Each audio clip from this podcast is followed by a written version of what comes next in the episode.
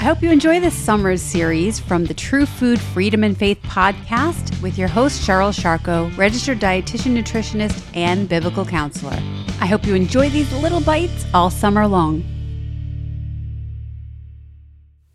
Welcome to the Summer Shorts series where I just give you little nuggets to chew on this summer. And today I want to talk about why counting calories so often, so very, very often, usually ends in weight gain. What?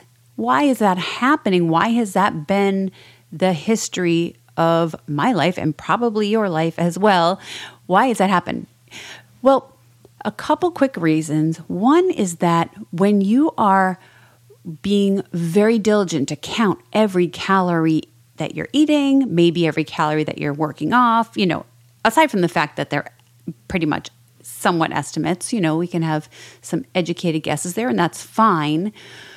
But what is happening is that a, you're living a lifestyle that you really are not going to be able to maintain forever. Are you always, from this point on, going to count every calorie in and every calorie out every day for the rest of your life? You're not. I'll just answer the question for you. Of course, you're not.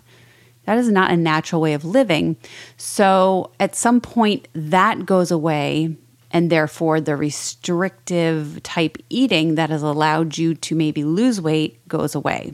So while you are counting those calories and being super diligent, you are losing weight, of course. But at some point, that type of diligence is going to end because mm, you have a life, right? You have some things to do that don't include your eating.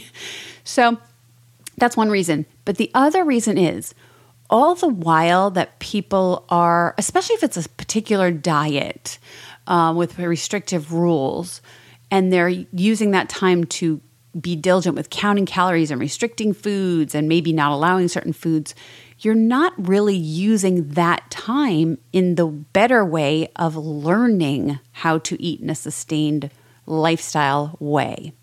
So, say you do it for three months and you're able to lose weight over those three months. Well, that's three months that you have not spent actually learning how to eat in a way that you can sustain throughout your life. You've only been learning that diet or that way of restricting or that way of counting calories. But since it's not a behavior you're going to be able to do for the rest of your life, you needed that time to learn what you could do to live out the rest of your life. So that's why it can be very discouraging that time and time and time again counting calories often leads to weight gain in the end. I'll see you next week.